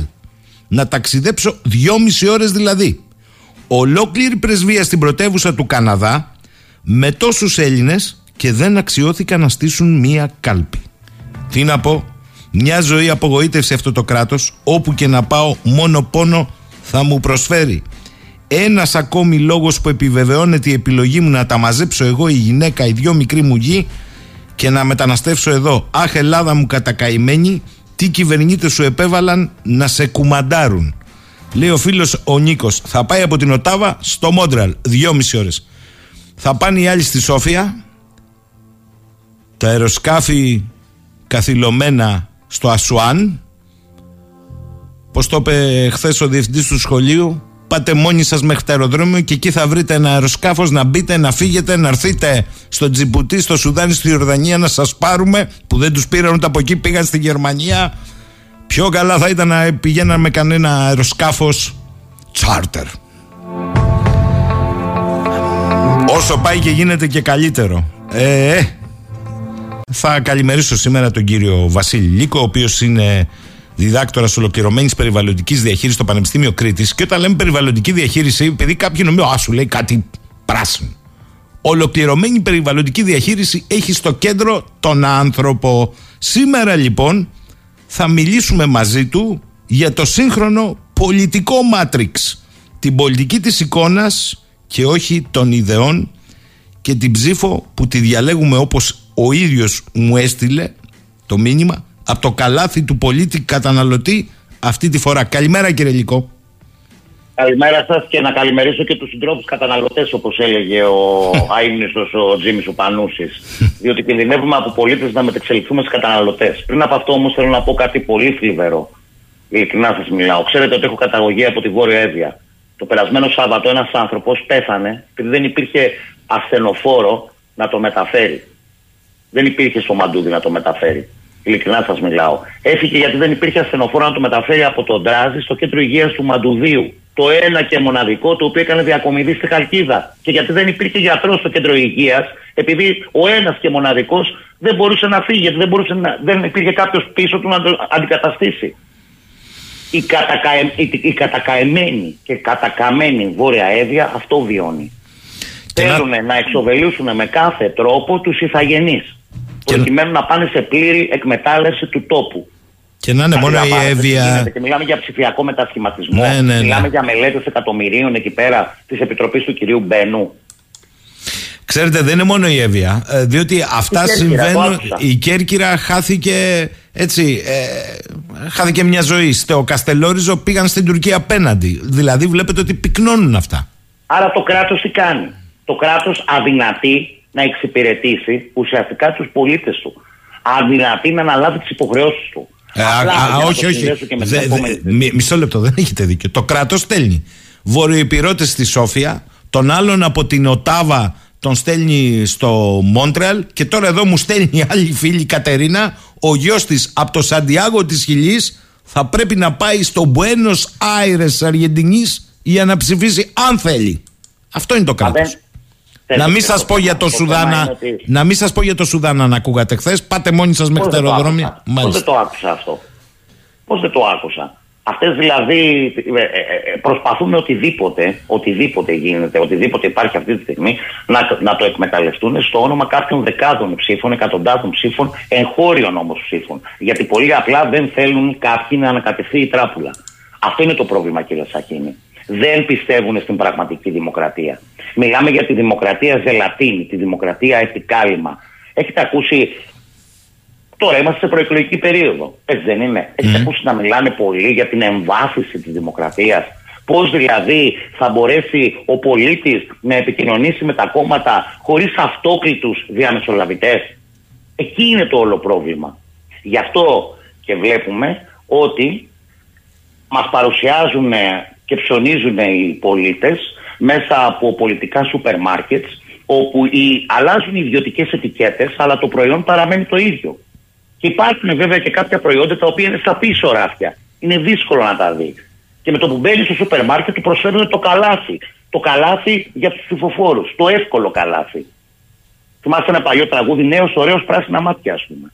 Κάπως έτσι ψηφίζουμε και γι' αυτό βλέπετε και αυτά τα φαινόμενα τα οποία ε, παρατηρούμε τελευταία στην ελληνική κοινωνία. Φαινόμενα με ωραίες γυναίκες οι οποίες πάνε και ψηφίζονται, αλλά σε ό,τι αφορά ε, το πολιτικό, την, την παραγωγή πολιτικής δεν υπάρχει τίποτα. Φαινόμενα με ωραίους άνδρες. Ε, αυτό γίνεται αυτή τη στιγμή. Και παίζουμε με τις λέξεις, όχι με την ουσία της πολιτικής. Δηλαδή, τι γίνεται με το συνδικαλιστικό κίνημα. Χτες είχα πάει στην παρουσίαση του βιβλίου του Δημήτρη του Περιά. Εμβληματική, εμβληματική φυσιογνωμία με, τα καλά και τα κακά στον χώρο της ΔΕΗ, αν θυμάμαι καλά.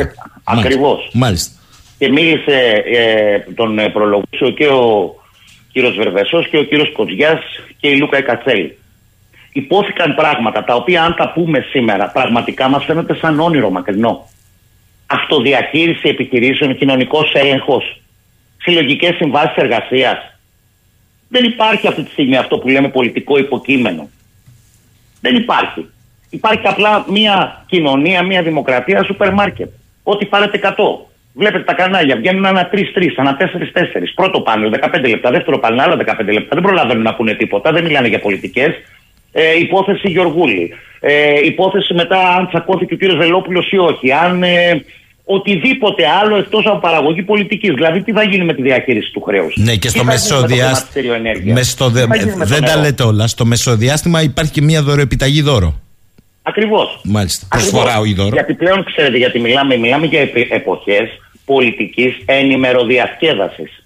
Τι είναι αυτό πάλι, ενημεροδιασκέδαση. Είναι το info, info entertainment. Infotainment. Είναι, είναι εποχή πολιτικής ενημεροδιασκέδασης αυτό που σας έλεγα, κόμματα ε, σε σούπερ μάρκετ. Κόμματα με δημοκρατία ζελατίνης. Επιλέγουμε αντιπροσώπους όχι βάσει παιδείας παραγωγής πολιτικής, αλλά βάσει κέρδους.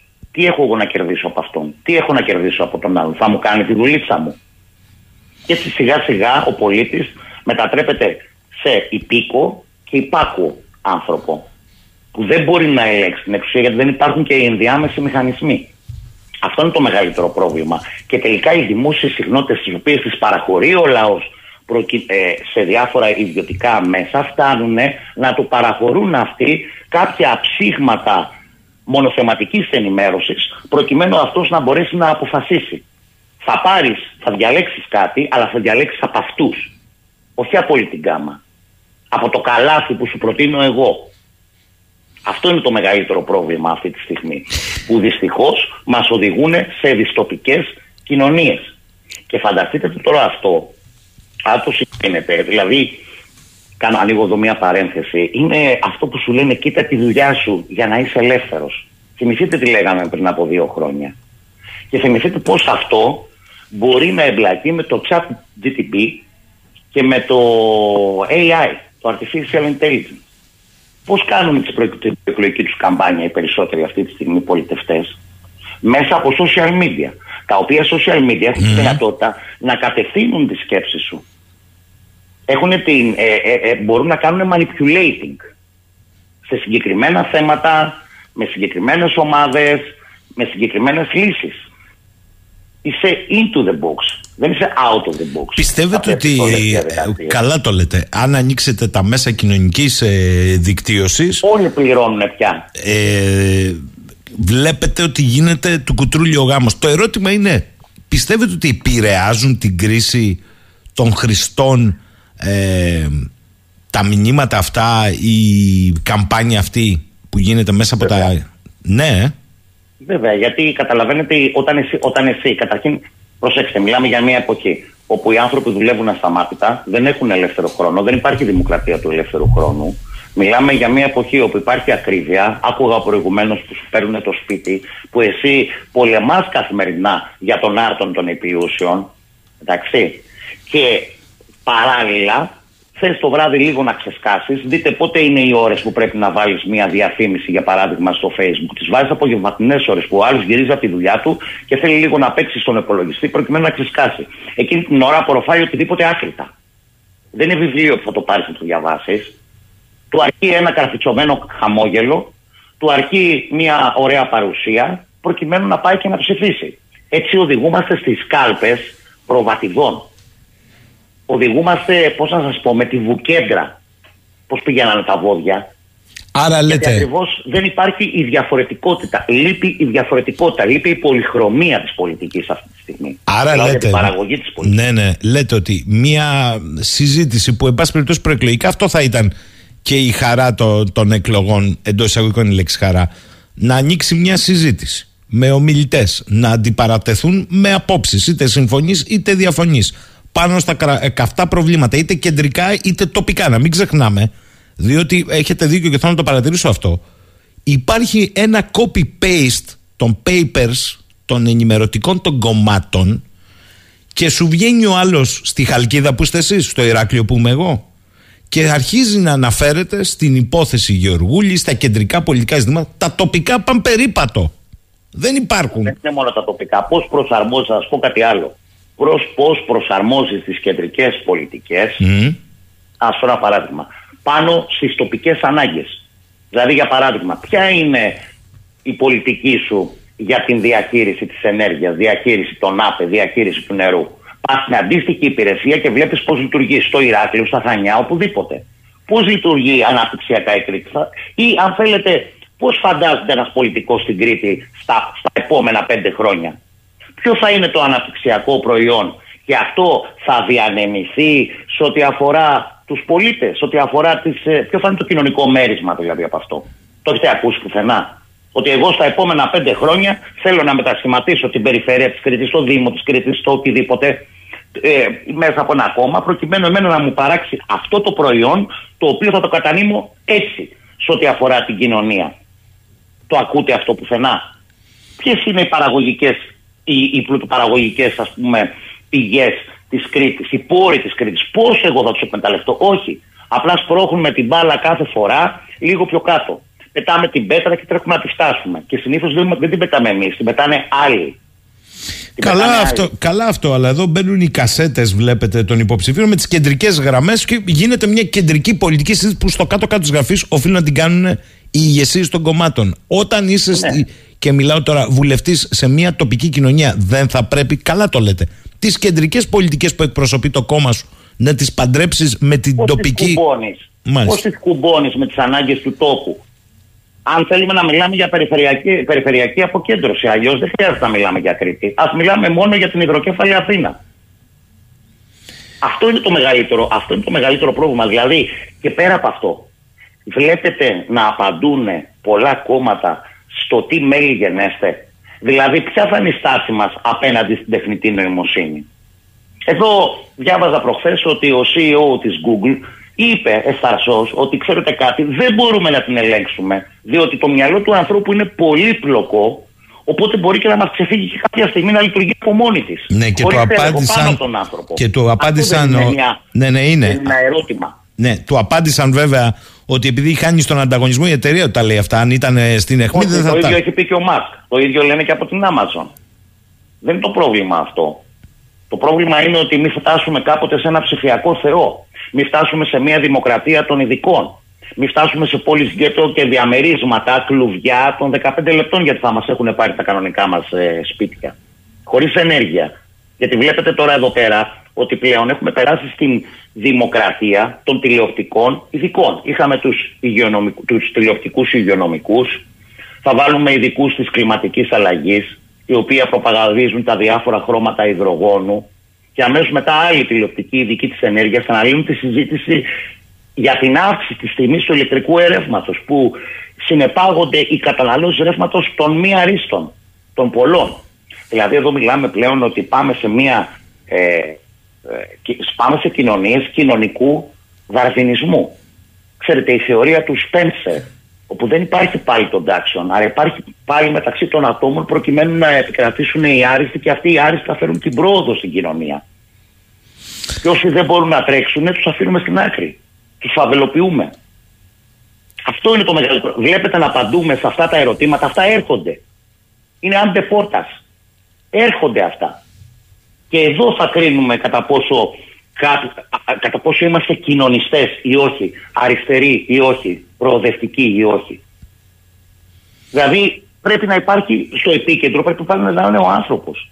Όχι τα κύρια των επιχειρήσεων. Βλέπετε τι γίνεται κουβέντα. Λέει, μα η ΔΕΗ πάει καλά, λέει. Στο χρηματιστήριο ενέργειας ανεβαίνει. Ποιο είναι το κοινωνικό μέρισμα, όμω ακριβένει και το ρεύμα για τους πολλούς. Γιατί, γιατί πολύ απλά η ΔΕΗ πια είναι μπρόκερ. Και φοβόμαστε να το πούμε. Σε, σε εταιρείες που ούτε καν τις γνωρίζουμε, που ούτε καν έχουν έδρα στην Ελλάδα, έχουν παραρτήματα απλά. Αυτό είναι το μεγαλύτερο πρόβλημα στο οποίο δεν απαντούν. Και βέβαια υπάρχει και το άλλο. Υπάρχει ότι πλέον δεν θα μιλάμε για πολιτική. Θα μιλάμε για βιοπολιτική και για βιοοικονομία. Αυτό θέλω να το επισημάνω μέσα από την εκπομπή, από την εκπομπή σας. Είναι τα λεγόμενα epigenetics. Δηλαδή εγώ ότι μπορώ να τροποποιήσω έναν άνθρωπο αναλόγως πώς τον θέλω. Δημιουργώντας ίσως πανδημίες προκειμένου μετά να έχω το φάρμακο και εκεί πάνω να κερδοσκοπώ, δημιουργώντας οτιδήποτε πάνω σε αυτά. Εκεί είναι, ορισμένα ε, ε, βασικά ερωτήματα που πιστεύω ότι πρέπει ε, να απαντηθούν. Γιατί τελικά, αν ξεχάσουμε τι σημαίνει η δημοκρατία, που είναι κατά την άποψή μου ό,τι καλύτερο πολιτιστικά και κοινωνικά έχει εφεύρει ο άνθρωπος, αλλά όχι τον κοινοβουλευτισμό, προσέξτε, την πραγματική δημοκρατία, πλέον ο άνθρωπος θα ασφικτιά μέσα σε αυτά τα κλουβιά στα οποία θα τον έχουν βάλει. Και γι' αυτό κιόλας βλέπετε ότι και πάρα πολλοί αδιαφορούν. Αδιαφορούν γιατί σου λέει πολύπλοκα μου φαίνονται όλα αυτά. Φέρτε μου την έτοιμη λύση να πάω να ψηφίσω κατευθείαν. Γιατί να κάτσω να σκεφτώ. Λέει εδώ ο Νικόλας, πείτε στον κύριο Λίκο πως οι αλγόριθμοι εκμάθησης της ε, τεχνητής νοημοσύνης ε, στην ουσία είναι μια συναλλαγή από ανθρώπους που τους γράφουν τους κώδικες και από εκείνους που τους πληρώνουν. Δεν είναι λοιπόν λέει τεχνητή νοημοσύνη που πρέπει να φοβόμαστε. Ο εχθρός παραμένει πάντα ο ίδιος. Δεν είμαστε, δεν, είμαστε, δεν είμαστε τεχνοφοβικοί. Απλά εδώ θέλω να επισημάνω τη διαφορά μεταξύ της πραγματικής επιστήμης και της τεχνοεπιστήμης. Και επίσης θέλω να σας πω και κάτι άλλο. Δείτε κατά πόσο αναπτύσσεται η ανθρώπινη σκέψη τα τελευταία χρόνια σε σχέση με τη τεχνητή νοημοσύνη. Μας βάζουν να ψάχνουμε, δηλαδή για παράδειγμα, όχι, όχι ε, δεν έχουμε την κριτική ικανότητα. Είναι σαν τα σκυλιά του Παυλο, το Παυλόφ. Μας εκπαιδεύουν, αλλά δεν παίρνουμε την παιδεία αυτή. Γι' αυτό βλέπετε ότι δεν ενδιαφερόμαστε για κοινωνικές επιστήμες, δεν ενδιαφερόμαστε για τέχνες. Ακόμα και για το συνέστημα. Επιπλέον θέλω να απαντήσω στον ε, αγαπητό ε, ακροατή μας ότι αυτή τη στιγμή στην Κίνα το ξέρετε ότι α, καταρχήν υπάρχουν παντού κάμερες. Κάμερες οι οποίες με το που μπαίνεις εκεί πέρα, δηλαδή υπάρχουν άνθρωποι, οι αστυνομικοί είναι μόνο με γκλόψ. Δεν χρειάζεται αυτό γιατί με το που πας κάπου υπάρχει η κάμερα η οποία σκανάρει το πρόσωπό σου και πέρα το ότι μπορεί να μπαίνεις στον ψηφιακό σου λογαριασμό, υπάρχουν εστιατόρια που, που πληρώνεις έτσι, με το σκανάρισμα απλά του προσώπου και χρεώνεται απλά ο λογαριασμός σου. Αλλά ξέρουν ότι εσύ πότε μπήκες, από πού ήρθες, τι έκανες και πώς πήγες. Στη Σουηδία πειραματικά εφαρμόζεται αυτό. Υπάρχουν, ε, βάζουν chips σε γέροντες ε, οι οποίοι ξεχνούν τα κλειδιά τους και τα λοιπά προκειμένου να ανοίγουν με τα χέρια τους. Ήδη στην Αμερική αρχίζουν και ε, υπάρχουν ε, σκύλοι ρομπότ αστυνομικοί.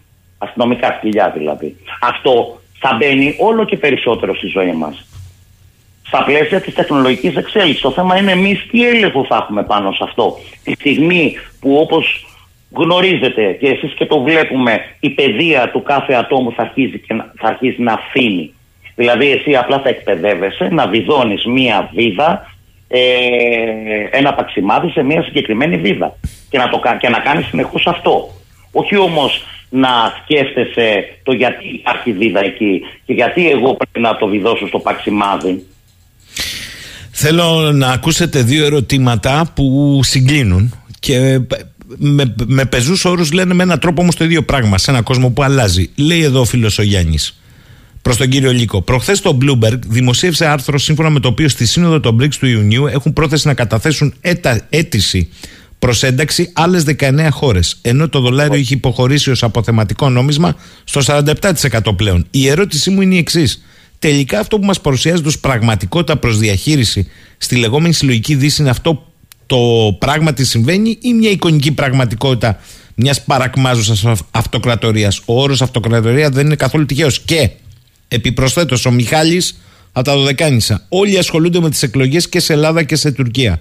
Το μέγα θέμα όμως είναι αν στις 2-3 Ιουνίου ενταχθεί η Τουρκία-Αίγυπτος στους BRICS. Θα πάει ο Ερντογάν στην Νότια Αφρική να εντάξει την Τουρκία στους BRICS; Δεν ακούμε τίποτα για αυτά τα μεγάλα θέματα που μπορεί να αλλάξουν τα πάντα και στην Ανατολική Μεσόγειο. Ε, βλέπετε συγκλίνουν κάπου. Κοιτάξτε να δείτε. Καταρχήν να τα πάρουμε ένα-ένα τα πράγματα. Αυτή τη στιγμή θα σα πω μόνο το εξή, ότι τα δύο τρίτα του πληθυσμού. Εντάξει, να πάνε και στα BRICS όμω, κύριε Λίκο, με τα συστήματα που περιγράφεται στην Κίνα, μία ή άλλη είναι. Με συγχωρείτε. Η ήπια ισχύει στα μα μαράνια απλά. Μα, Ναι. το, μα το ξέρω γιατί ο αγώνας δρόμου για τα CBDCs είναι κοινός. Δηλαδή γίνεται ένας αγώνας δρόμου μεταξύ Κίνας και Αμερικής αυτή τη στιγμή. Το θέμα είναι ότι η Αμερική με τις ενέργειες που κάνει στρέφει όλο τον υπόλοιπο κόσμο απέναντι και πλέον δεν θα μπορεί να κόβει τόσο δολάριο όσο έκοβε γιατί δεν θα έχει που να το πουλάει. Ποιο ήταν το ισχυρό πυρηνικό όπλο της Αμερικής, το δολάριο. Το είπατε προηγουμένως, 47% ως αποθεματικό νόμισμα. Και επιπλέον θα πρέπει να πούμε ότι το, αν πούμε στον άλλο κόσμο που δημιουργείται, στον ανατολικό ας πούμε κόσμο, που αν θέλετε και ιστορικά ανέκαθεν κατήχε τον πλούτο και τους φυσικούς πόρους, κατέχει το 80% παγκοσμίως της παραγωγής, το 82% όλων των ε, πόρων και επίσης συμπεριλαμβάνει τα 2 τρίτα του παγκόσμιου πληθυσμού.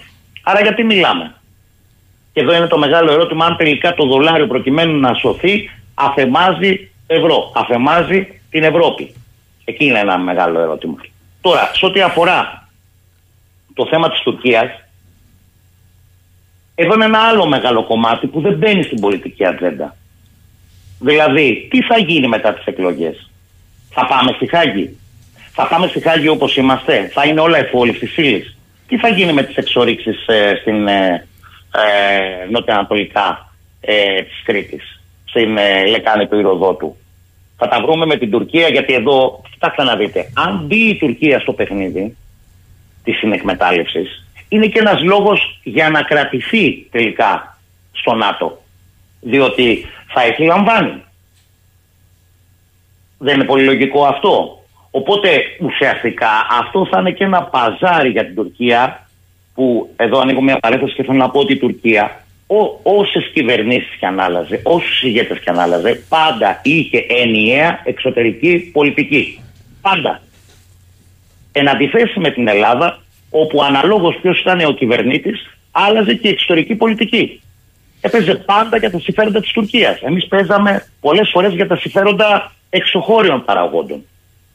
Άρα λοιπόν, αν μπει η Τουρκία στο παιχνίδι της συνεκμετάλλευσης, η οποία τώρα εκβιάζει, γιατί αν θέλετε και γεωπολιτικά ανήκει στην Ανατολή, σημαίνει ότι αναγκαστικά θα πρέπει να πάμε σε συνεκμετάλλευση προκειμένου να μείνει η Τουρκία στη Δύση. Να μας πάνε εννοείται. Όχι να πάμε. Να μας πάνε. Ναι. Να, ε. Λοιπόν, φεύγω από αυτό. Ε, επανέρχομαι στο μεγάλο θέμα, γιατί καλά, ε, χρησιμοποίησατε κάποιους νέους όρους σήμερα, βλέπω εδώ.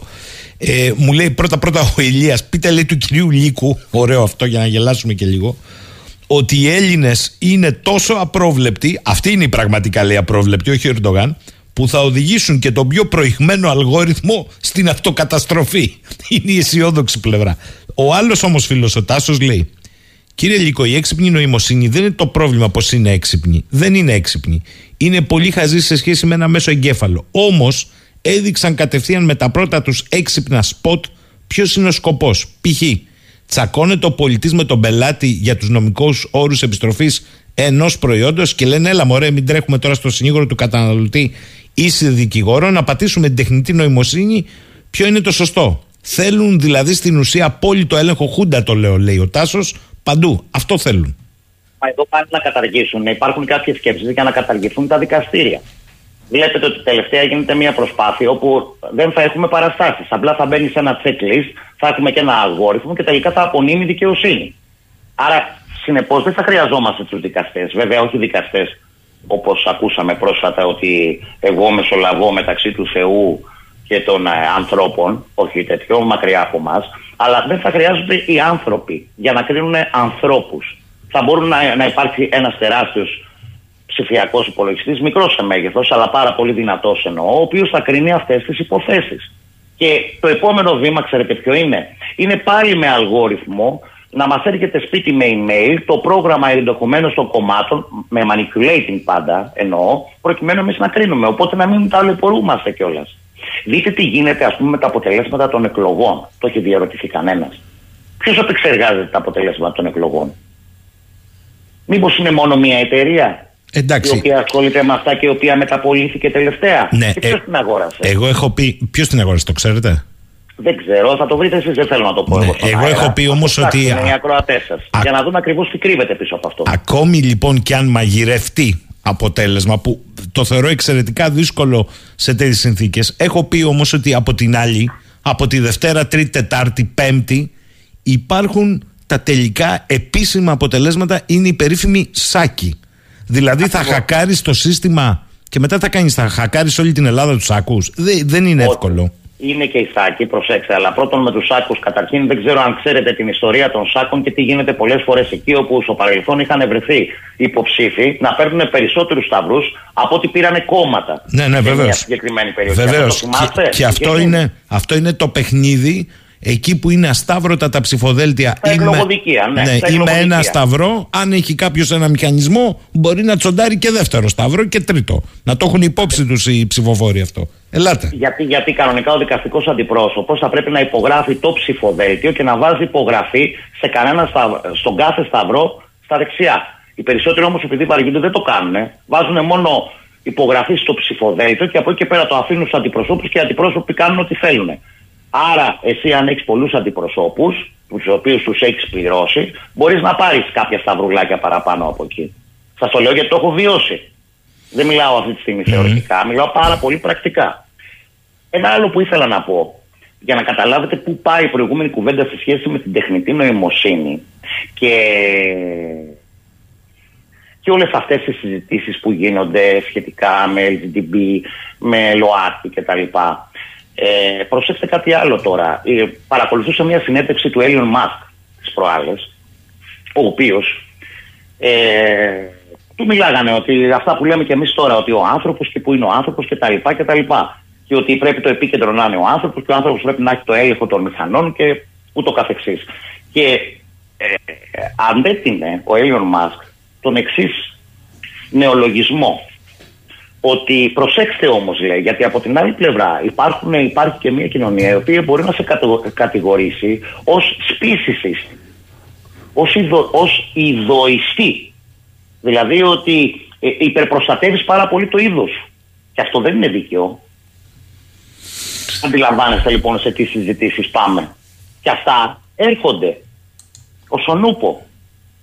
Θα ε, καλούμαστε να, να, να, τα αντιμετωπίσουμε.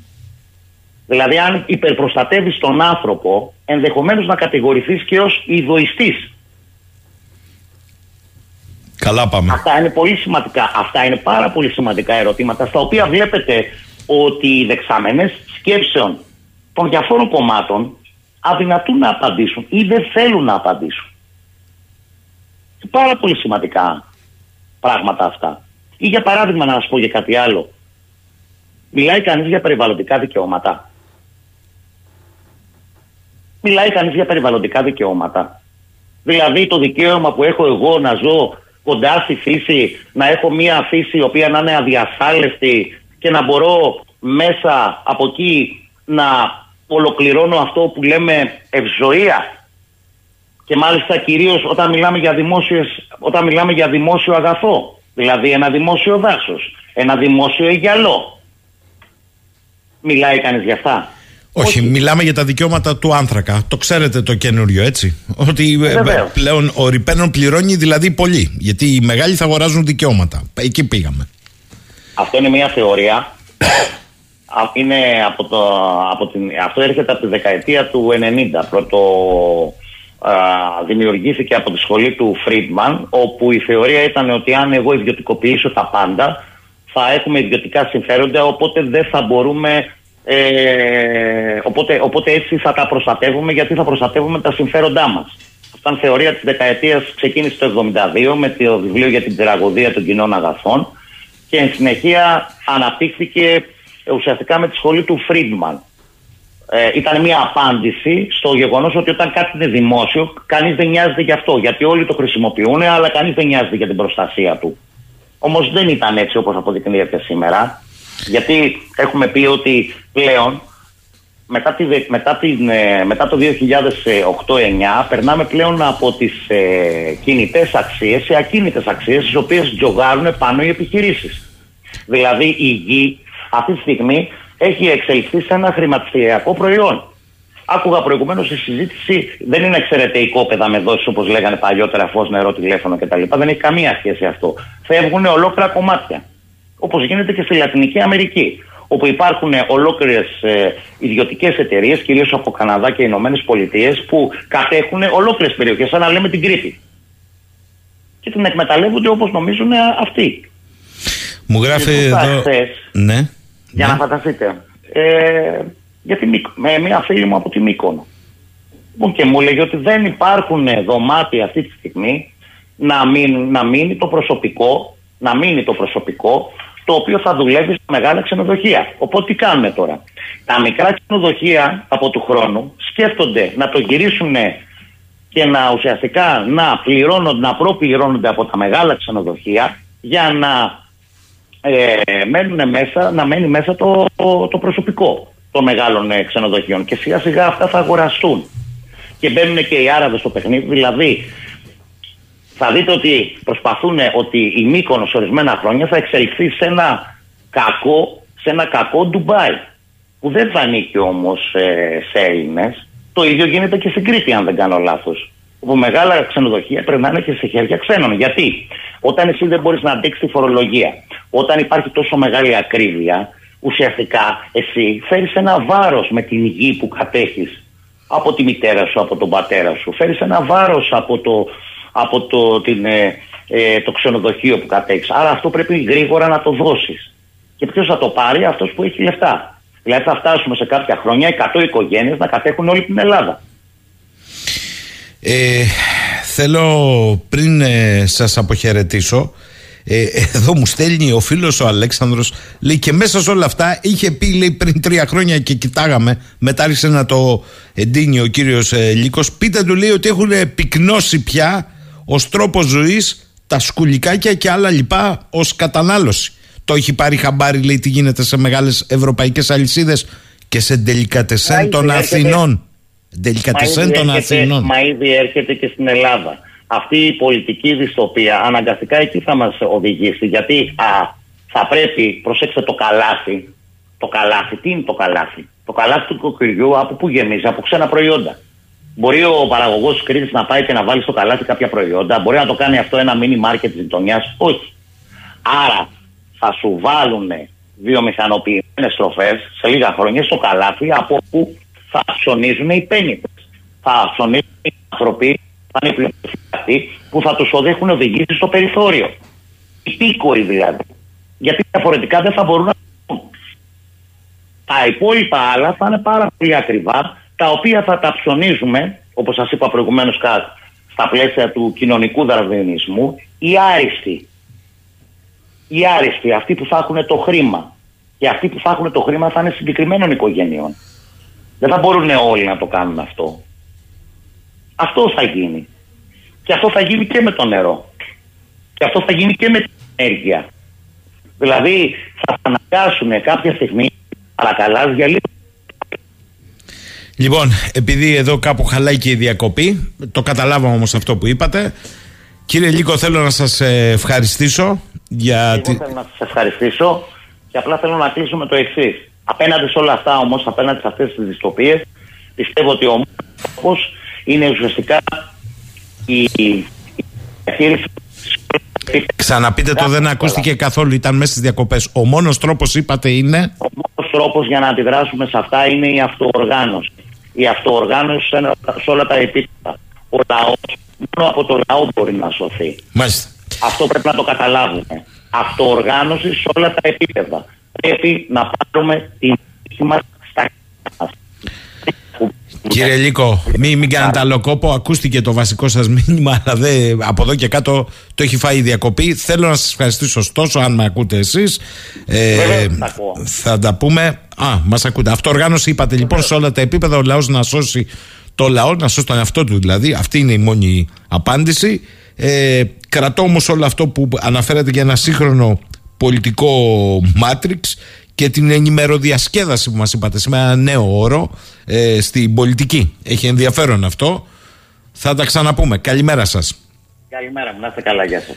Λοιπόν, ε, ε, μέσα σε όλα τα άλλα που συζητάμε πρέπει να σας πω ότι κοντεύουμε να γίνουμε στο mail του ραδιοφώνου δέκτες παραπώνων του απόδημου ελληνισμού όπου γης, όπου γης όλοι μεταφέρονται από 100, 300 και 400 χιλιόμετρα ε, από βασικές περιοχές δεν λέμε τώρα να είσαι σε μια απομακρυσμένη περιοχή από βασικές περιοχές ακόμη και από τις πρωτεύουσες δεν είναι μόνο ο Καναδάς δηλαδή από τα μηνύματα που μου στέλνουν εδώ.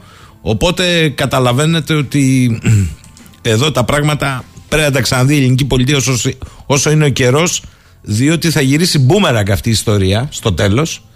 Ε, ο Νίκος λέει: Θέλω να πω στο συνονόματο από την Οτάβα πω ο πεθερός θα οδηγήσει δυόμιση ώρες να πάει στο χωριό του να ψηφίσει Κυριάκο. Συνεπώς, αν ο φίλος δεν έχει σκοπό να ψηφίσει το ίδιο ή κάποιον από τους υπόλοιπους επίδοξους πρωθυπουργούς σωτήρες τότε ναι να οδηγήσει δυόμιση ώρες έχει ωραίες διαδρομές ο Καναδάς και να πάει να ψηφίσει το Μόντρεαλ.